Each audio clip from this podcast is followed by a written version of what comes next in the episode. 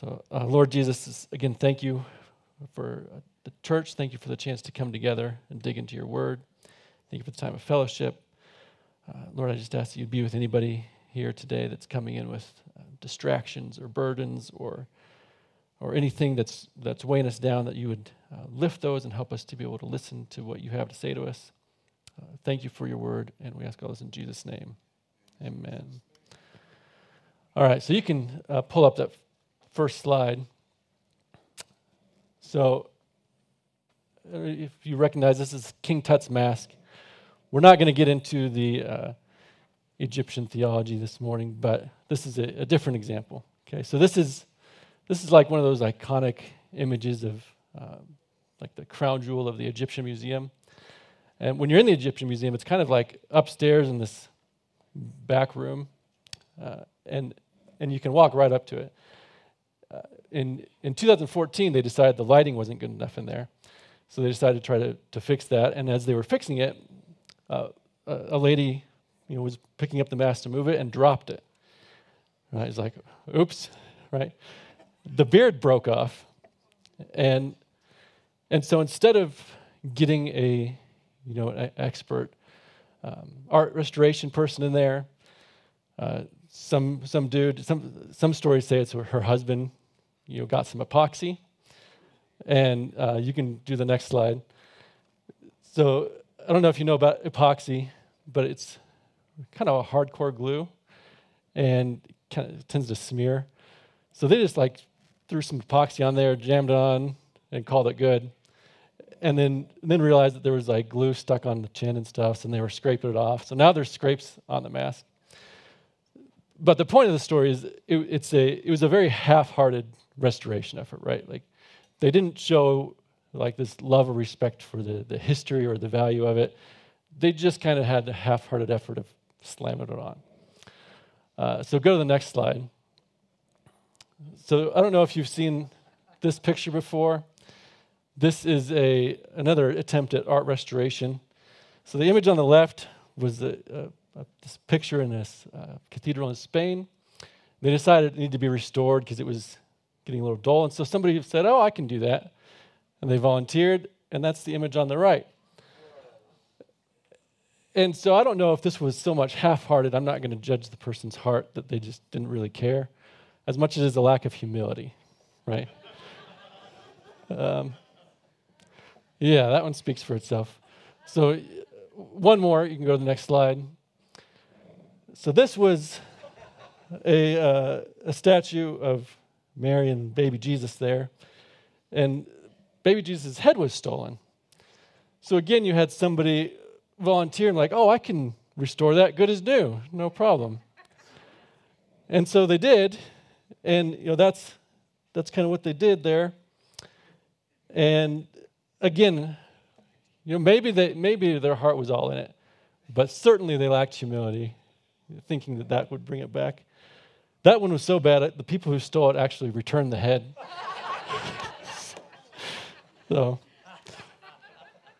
So yeah, you can, done with those slides. All right, so what does that have to do with Genesis chapter 4, right?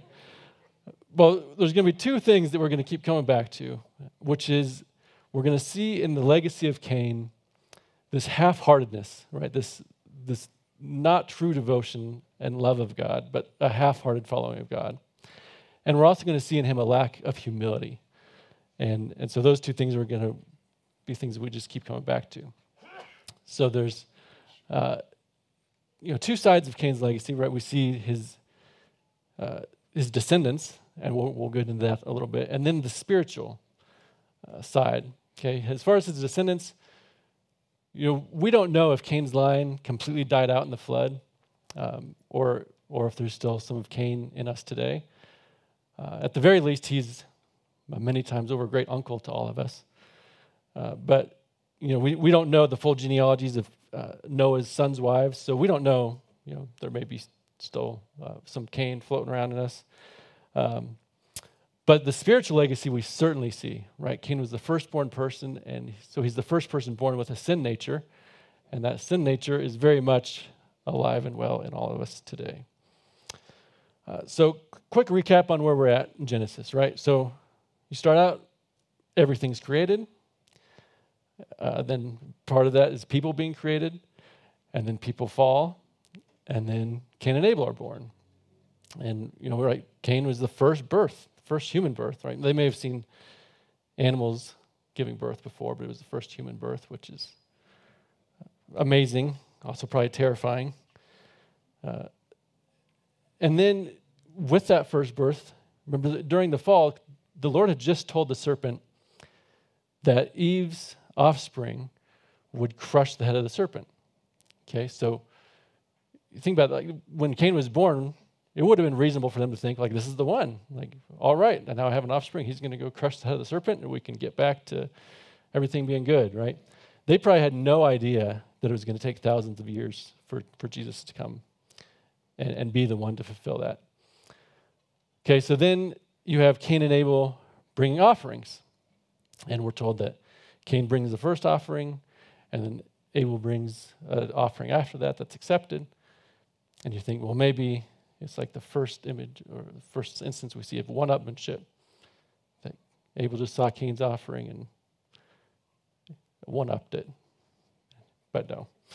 Brian did a really good job describing last week that the prescriptions for sacrifice were really well understood, right? That even though Cain brought first fruits, and first fruits are a legitimate sacrifice, but they are, even the festival of first fruits includes animal sacrifice. So Brian did a good job last week describing how that was all understood, and so Abel's offering was accepted, and Cain's was not. And you know, it's not about the amount of what Cain brought, right? Obviously, God doesn't need our offerings; He's not sitting there like hungry and waiting for something. But the offering is very much about, you know, an act of devotion and humility and trust on our part to bring it to God. Hebrews 11:4 tells us that it was by faith that Abel brought the better offering. So, you know, somehow, some way, we're not given a lot of detail, but Cain's heart just obviously wasn't in it, and so he was exposed, right? And we don't know exactly why his heart wasn't in it. You know, he may have been resentful, right, that his parents, Adam and Eve, were kicked out of the garden. We don't know. But, you know, Cain had this very human heart, and our human hearts, when we're exposed for less we ought to be, end up being bitter about it and angry instead of trying to improve. Right? Think back to school, right? If you're in a class that's, especially one that's graded by a curve, and someone's setting the curve, most people aren't encouraged by that to try harder. Most people are just mad at the person setting the curve, right? Or and that's just how people are. And so, you know, there's probably a lot of reasons in here, but Cain lets that resentment and bitterness get the best of him, and he kills Abel, simply because Abel had a better standing before God. Okay, so right here, in the first person born after Adam and Eve, we have the first murder, and went downhill quick. And then just like Adam and Eve, after they sinned, right, God talked to them about what happened and gave them a chance to repent, and Cain's given a chance to repent, and you know, it's not like God didn't know what was happening, but you know, we've done this with our kids. Like, we already know what you did, you know, tell us what happened. And he's giving them this chance to come clean, because confession itself is important, right? It's a lot more. It's about a lot more than just sharing some facts and sharing information. It's a much more of a heart issue. But Cain does not take that chance to confess or repent, and so you see this curse on Cain, and the curse is kind of the same curse that Adam and Eve got, but just escalated, right? The ground would be cursed, and now for Cain it would be even more difficult. Adam and Eve were removed from the garden. Now Cain is removed even from there and made to be a restless wanderer. And so that restless wandering aspect itself is another thing that we just see throughout human history, right? This wandering, this lack of satisfaction in life. You see it in the Bible, right? You have Ecclesiastes written by Solomon, who was, had all the money, all the power, all the wisdom, all the respect, all the other things you could ever he could ever wanted, and just wasn't satisfied with it, right? John D. Rockefeller, okay, he was the first American billionaire, once the richest man in the world, and a reporter asked him, how much money is enough? And he said, just a little bit more, right?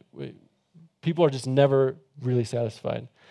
Even on the spiritual side, Luke 11:24 talks about how the demons leave a person and they go around seeking rest and they can't find any, right? So this lack of rest is just this theme from the sin nature in us. And contrast that with the Sabbath. Like, we're called to enjoy the Sabbath, to rest in God, which is an act of rest and satisfaction of what he's done for us. And we're called to be joyful and content in all circumstances, which is very different from restless wandering. Okay, and the fact is that this life outside of God, right, life outside of what God has for us, demanding things on our own terms, is always going to lead to restlessness. Okay, so in Cain we have this pretty rough legacy, right? And really it's the legacy that we see in the world around us with the restlessness, with the sin and depravity. And Cain being the firstborn person, he was the first person to do a lot of things, right? He was the first person ever raised by parents. He was the first person born with a sin nature, first person ever have a belly button. You know, think about that. Maybe that freaked him out and he developed omphalophobia, which is the fear of belly buttons. So, a real thing. Yeah. I mean, if you're the only one with one, it might be weird. Being the first person raised by human parents, and there's some people who think that Cain and Abel might be twins, so maybe. But being first-time parents, you live and learn, right? Mistakes are made. Like, Brendan, you've turned out great, but we made some mistakes. How many of you are oldest children here? All right, it's okay. Like, your parents were learning. I was third. Let's dig in. No, I've offended a bunch of people. Okay, so open our Bibles up to Genesis chapter 4, and we're in verse 13. So we'll go through verse by verse, digging into it, and then we'll wrap up with the bigger picture. Okay, so Genesis 4:13. Cain said to the Lord, "My punishment is greater than I can bear." Okay, so notice right here, he's not saying my sin is greater than I can bear, right? My consequences are greater than I can bear. So that reveals a lot about where his heart is at. So verse 14. "Behold, you have driven me today away from the ground, and from your face I shall be hidden. I shall be a fugitive and a wanderer on the earth, and whoever finds me will kill me." Then the Lord said to him, "Not so. If anyone kills Cain, vengeance shall be taken on him sevenfold." And the Lord put a mark on Cain, lest any who found him should attack him. Okay, so this is one of those weird sections that, sometimes you read it and you're like, whoa, who is he worried about, right? For one, Adam and Eve did have a lot more kids than are listed in the Bible. And we don't know how old Cain was when this went down, but it's quite possible this mark he wasn't worried about people, right? Another place we see a mark like this is Ezekiel chapter 9, where it's placed on people by angels for angels. Okay, so it's quite possible that this mark could have been for people, could have been for things other than people. We don't really know. One thing is interesting is that you see this mark on Cain and he's protected, And you see the same similar thing with Israel, right? Israel also killed the righteous one, right? They rejected Jesus and killed him, but they were marked, and so they were protected, and survived still as a nation today, right? Despite Haman trying to kill him off, Hitler trying to kill him off, many other countries that want to see them wiped off face of the earth, but they're marked and protected, and so they still exist, just like we see it with Cain. Another thing we see here is common grace, right? This idea that everyone in the world, whether we accept God or not, still benefits from common grace, still benefits from the way he created the world, that he's still providing rain for the righteous and unrighteous, things like that. And so Cain is protected. And sometimes we wonder, like, why, right? Why was Cain protected? And really, it's God showed incredible mercy and grace, and gave Cain a chance to repent. And we don't know if he ended up repenting or not. But when we look at that and think, well, why did Cain? Why was he protected? And we can ask the same question about us, like, right? Why did Jesus say, "Save us," while we were still his enemies? It's the same mercy and grace. Okay, so then verse 16. Then Cain went away from the presence of the Lord and settled in the land of Nod, east of Eden. Okay, so that land of Nod kind of just means wandering. So I don't know if they don't know if that was like an actual place he went to, or if it was just saying that he was wandering. Cain knew his wife, and she conceived and bore Enoch. When he built a city, he called the name of the city after the same name of his son, Enoch. Okay, so who did Cain marry?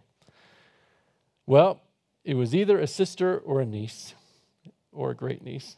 And that's what happens when you're a close relative of everyone who's on earth, right? That's just how it works. The genetics are also pure at that point, so it was just a different world, different setup. Again, not all of Adam and Eve's kids are listed in the Bible, so we don't know how that went down, who he married. We don't know how old he was when this happened. He could have been 100 years plus. This is when people were living to be 900. One other thing there is that his son Enoch is not the Enoch you think of when you hear Enoch. Okay, there's another Enoch. And there's several names in the line of Cain and the line of Seth that are very similar, several repeats. So if you want to pull up that slide. So it says, verse 18, to Enoch was born Arad. Arad fathered Mahuziel. Mahuziel fathered Methushiel. Methushiel fathered Lamech. Okay, so you have the line of Cain and the line of Seth. And Joel's going to be going into the line from Adam to Noah next week, which has a lot of fascinating things in there. But for now, mostly pointing out, like, you have Enoch in both of them. You have Lamech in both of them. Seth's Lamech is the father of Noah. Cain's Lamech we'll get into in a second. Mahalalel and Methuselah sound pretty close to Mahuziel and Methushalel. A lot of Methusas. And I don't why all the names are so similar. I don't know. Maybe the names were just trendy like they are now. And so anyway, we don't really ever see much. We don't see anything else about that line of Cain in Scripture. So, another interesting thing is a couple of names like smitten by God and who is of God. Okay, we'll get into that who is of God question in a little bit. But you can take that slide down. Okay, so verse 19. Lamech took two wives. The name of the one was Ada, and the name of the other was Zillah. Okay, so the line of Cain, right? Not only was Cain the first murderer, this is also in his lineage the first time we ever see polygamy in the Bible. And his two wives' names mean ornament and shade. So, like shady trophy wives or something, I don't know. But the original plan was that the two shall become one, right? And you see that in Scripture. You see Jesus confirm that. The plan was never like the three shall become one, or the four, or the 100.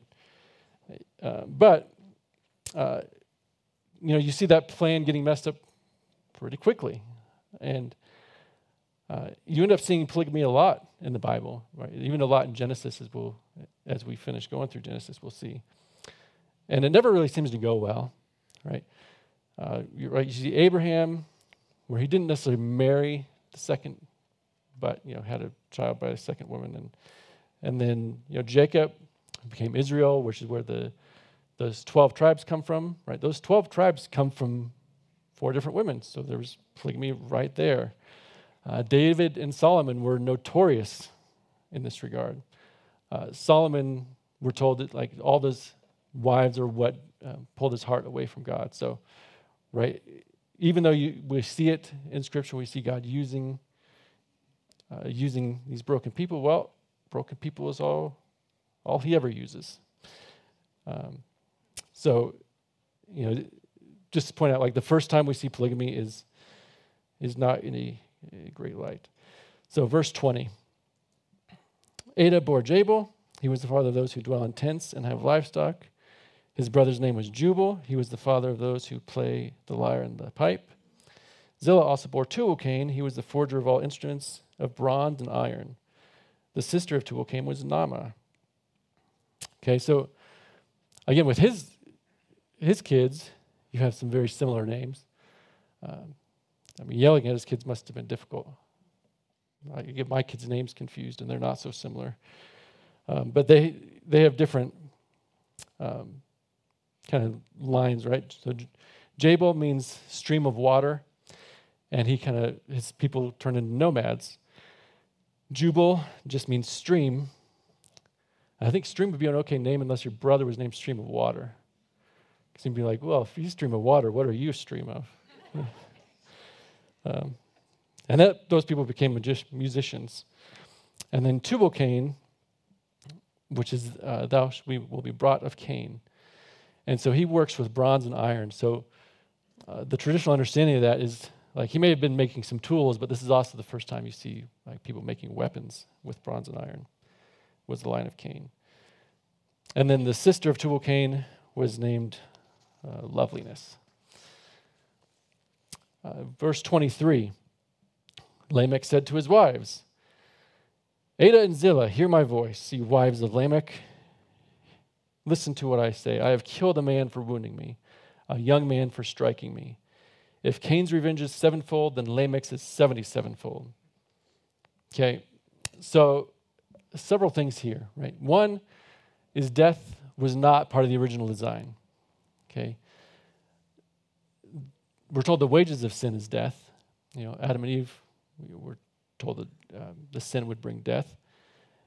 And then Adam and Eve had to experience the death of their son, right? Like that's a pretty tragic first death.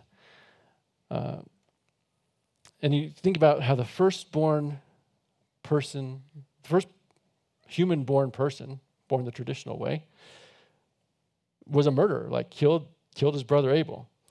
And contrast that to God's only son, right?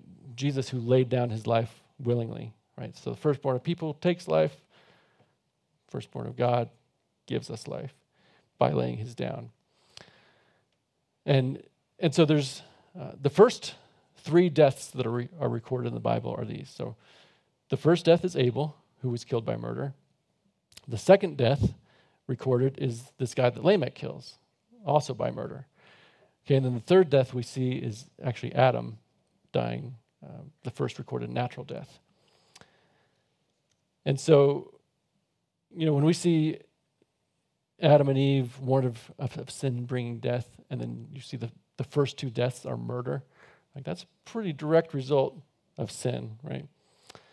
And then you have Lamech murdering someone and bragging about it.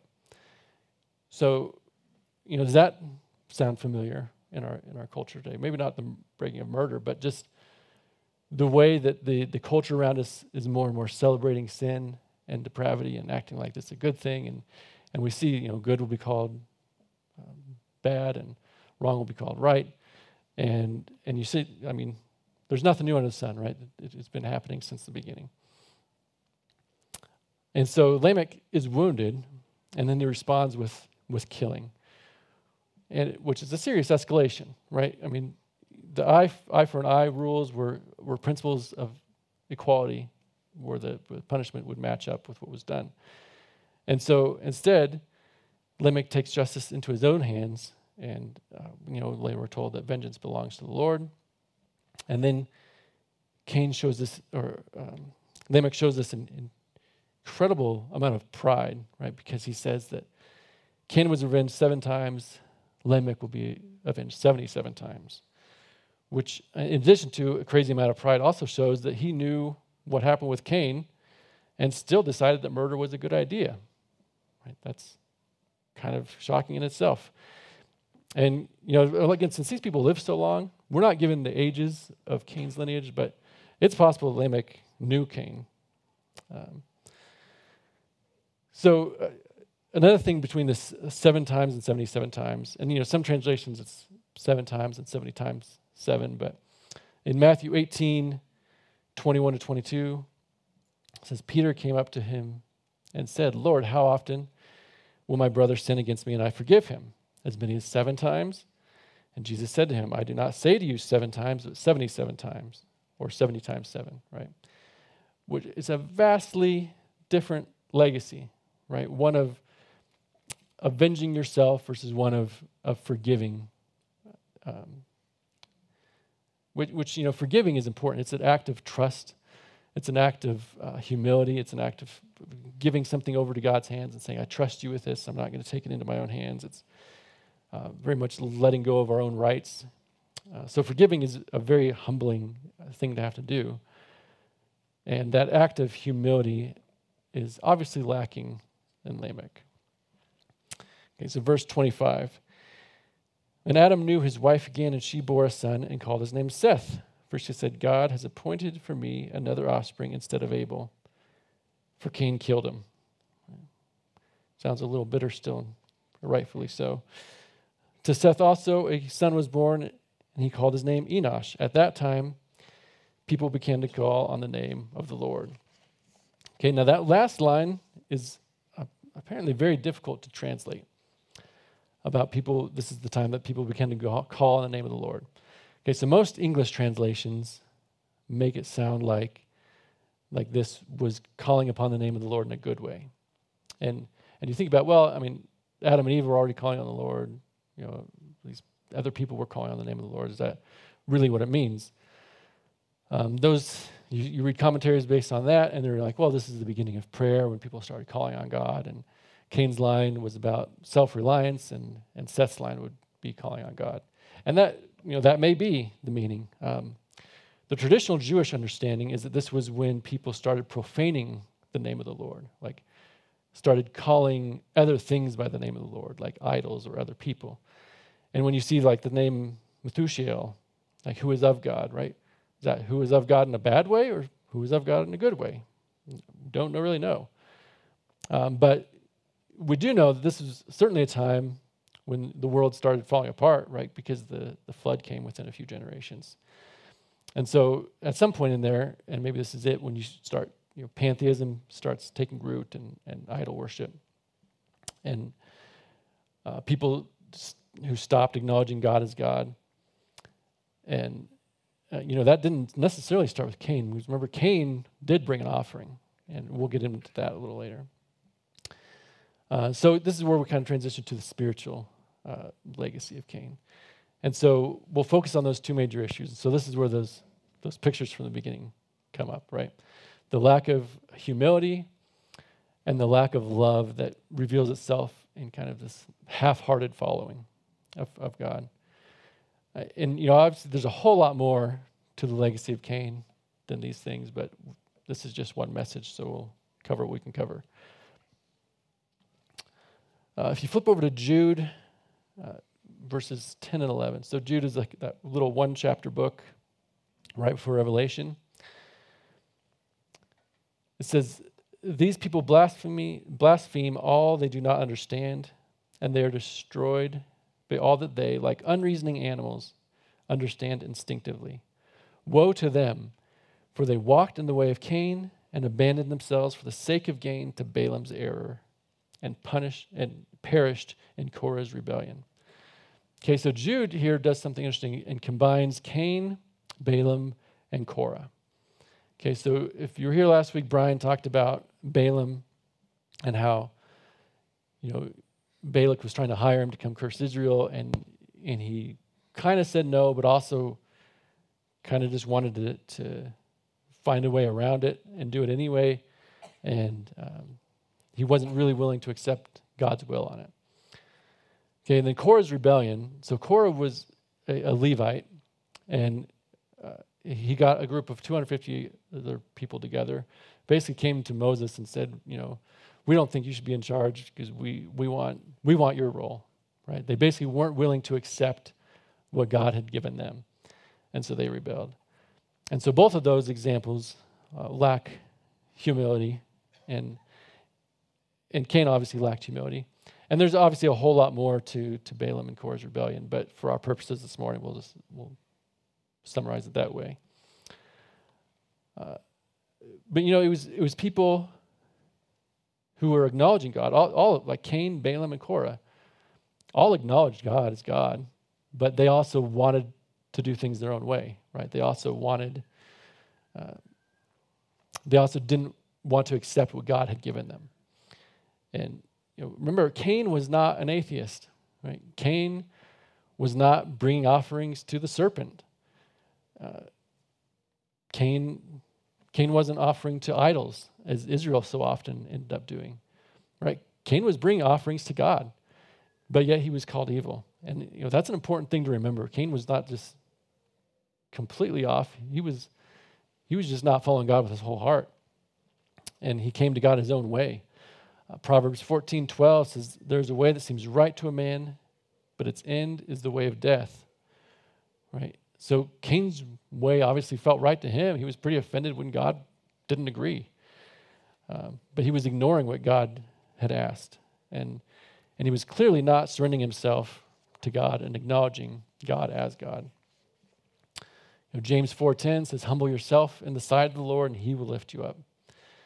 And so, you know, Cain wasn't willing to lose himself to find God. He wasn't willing to just do whatever God asked of him. You know, Joel talked a few weeks ago about how God is the I am. Like, God is I am. But we try to say we are, like, or we just try to say, well, I am too. And you know, that's part of what Cain was doing.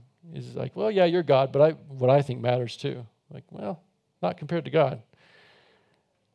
You know, and one day we will all be humble before God, right? One day, you know, every knee will bow, every tongue will confess. So we're going to get there. It's better if we get there now and humble ourselves and accept our complete and utter need for God and dependence on Him. And you know, so Cain wanted his own effort to be enough, but you know, let that not be our legacy. You know, so often when we come before God, we're coming before Him wanting Him to help us with our life, right? Like, yeah, God, come on and help me with this issue that I have. And then we get mad when He doesn't come through like we want.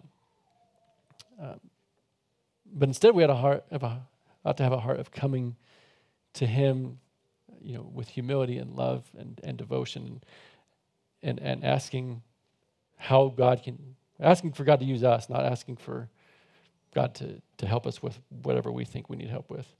Not that that's a bad way to pray, but just the heart of it.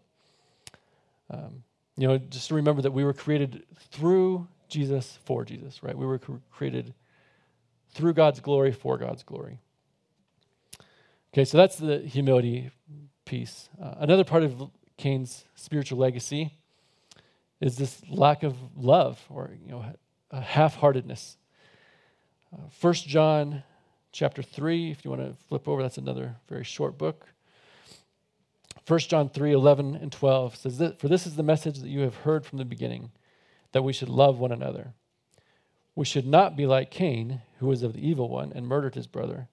And why did he murder him? Because his own deeds were evil and his brother's were righteous." All right, so love was clearly lacking in Cain. That's a pretty obvious in-your-face type application there. You know, don't hold bitterness against people and love each other. You know, but loving each other is something that's commanded over and over and over in Scripture, and it is clearly a really big deal, right? Jesus said the greatest commandment was to love the Lord your God with all your heart, mind, soul, and strength, and to love your neighbor as yourself. You know, it wasn't, you know, love God half-heartedly or, you know, give God what you want, and it wasn't love your neighbor if they deserve it. You know, it was a call of a full-on self-sacrificial love. And so Cain clearly failed to love people well, right? He also clearly didn't respect, honor, and love God. He didn't fear God.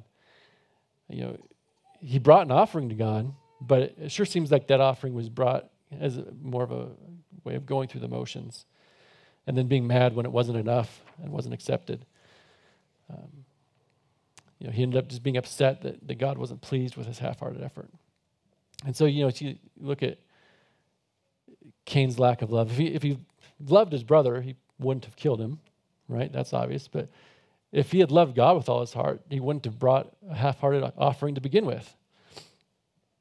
So there's this guy named Jordan Peterson. I don't know if you've heard of him, but he's a clinical psychologist, and he has this 2.5-hour lecture on Cain and Abel, and like go into the psychology of it. It's pretty interesting. But one line he says in there about Cain is he says that Cain's going through the motions. He's not very happy about it. That's actually a phrase you could carve into many people's tombstones as an epitaph for their life. Went through the motions, but wasn't very happy about it. Right? And is that us today? Right? Like just going through the motions, not real happy about it.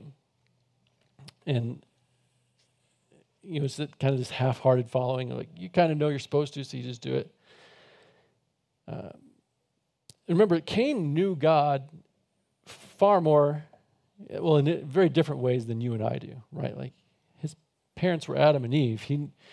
He talked with God, but he didn't trust God, right? He didn't fear God. He clearly didn't love God with all his heart, and so. You see him just kind of going through the motions, and you kind of see that his heart wasn't really in it. And worship team, you can head up. And so, you know, going through the motions, maybe it was always bad, but there's a version of it of where it's discipline, right? Where, like, there are things that we're called to do out of discipline, even if our heart's not in it, right? It's important that we don't only pray, only read the Bible, only go to church, only do the right things, only not kill people when we feel like it, right? There's a lot of things in life that we're supposed to do, whether we really feel like it at the moment or not. But that's very different from a heart. Heart of going through the motions is very different from a heart of fighting through the valleys, right? And so, you know, going through the motions is more often a mask for not actually caring and not actually loving God or people. And you know, as you see this lack of love, and you think, okay, well, was his offering worth anything without love? Okay, and Johnny and I were talking about this verse a couple weeks ago, 1 Corinthians 13:3. If I give away all that I have, right? Give away all I have, and I deliver up my body to be burned, but have not love, I gain nothing. Right? The sacrifice itself didn't matter if his heart wasn't in it and he wasn't actually devoted to love, to loving God. Okay, so in Cain, you know, we see the first person born the natural way. And he shows us some serious dangers of the sin nature that is in each of us. All right, two of those things are a lack of love and lack of humility. And again, obviously there's a whole lot more to it than that, but this is just one message. And so it's important to remember that Cain knew God probably more than you and I, and he knew him in like a conversational way, right? But that knowledge didn't translate into love or devotion. The knowledge didn't translate into a heart of surrender or humility or love for God or others. And you can compare that with Jesus, right? You have Cain's lack of humility and love, and you have Jesus, who everything was created through and everything was created for, and yet he humbled himself, right? He humbled himself down to be born in a manger, to become a human to begin with, to death on a cross, to be mocked, ridiculed, tortured, and killed. And he did that out of love, right? Like, that's such a vastly different legacy. And so you and I today are fighting that same sin nature we see in Cain.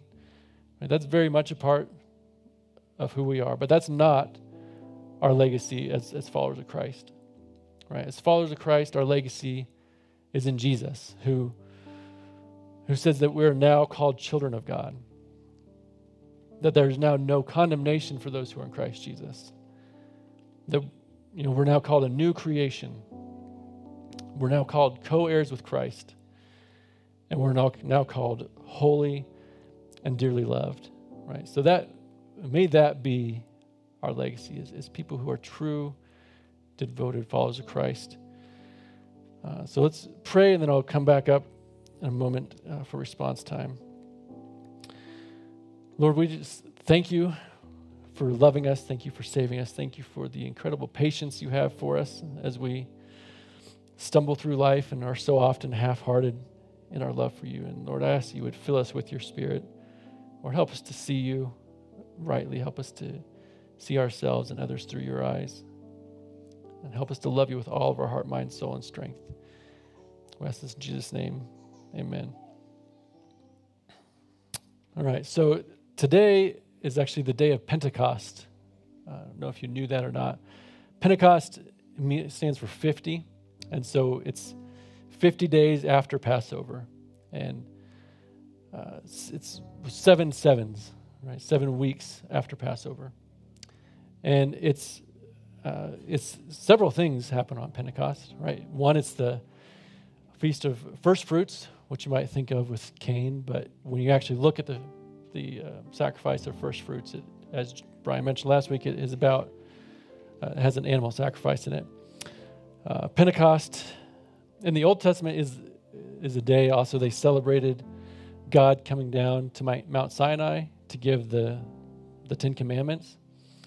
All right, so that's one thing that happened on Pentecost. In the New Testament, Pentecost is the day that the Holy Spirit came to believers, and that the Holy Spirit was poured out on us. So it's a cool day, Pentecost is. And that Holy Spirit and that Word and the law, and, like, you know, Psalm 119 especially talks about David just loving the law of God. And that could sound funny, but when you really love the Lord with all your heart, mind, soul, and strength, we love everything about him. And so, you know, we become new creations, and we're able to be transformed. That transformation comes through the Word and the Spirit. So just be aware that it's Pentecost today, so happy Pentecost. You know, so this is response time, and there's four main things we do at response time. One is worship, and so I would invite us all to take a step back and truly worship God. Right, like, we were saved from this legacy of Cain. Right? That's who we're really born to be. But Jesus came and made us a new creation, and so, you know, that's worth worshiping God for. And just worship him for who he is. It's a time of joyful giving, right? We have the offering. Offering is not something to do just going through the motions. It's very much an act of trust and love, and putting that trust into practice. As we take communion today, right? Please don't take communion just going through the motions and just mindlessly take it.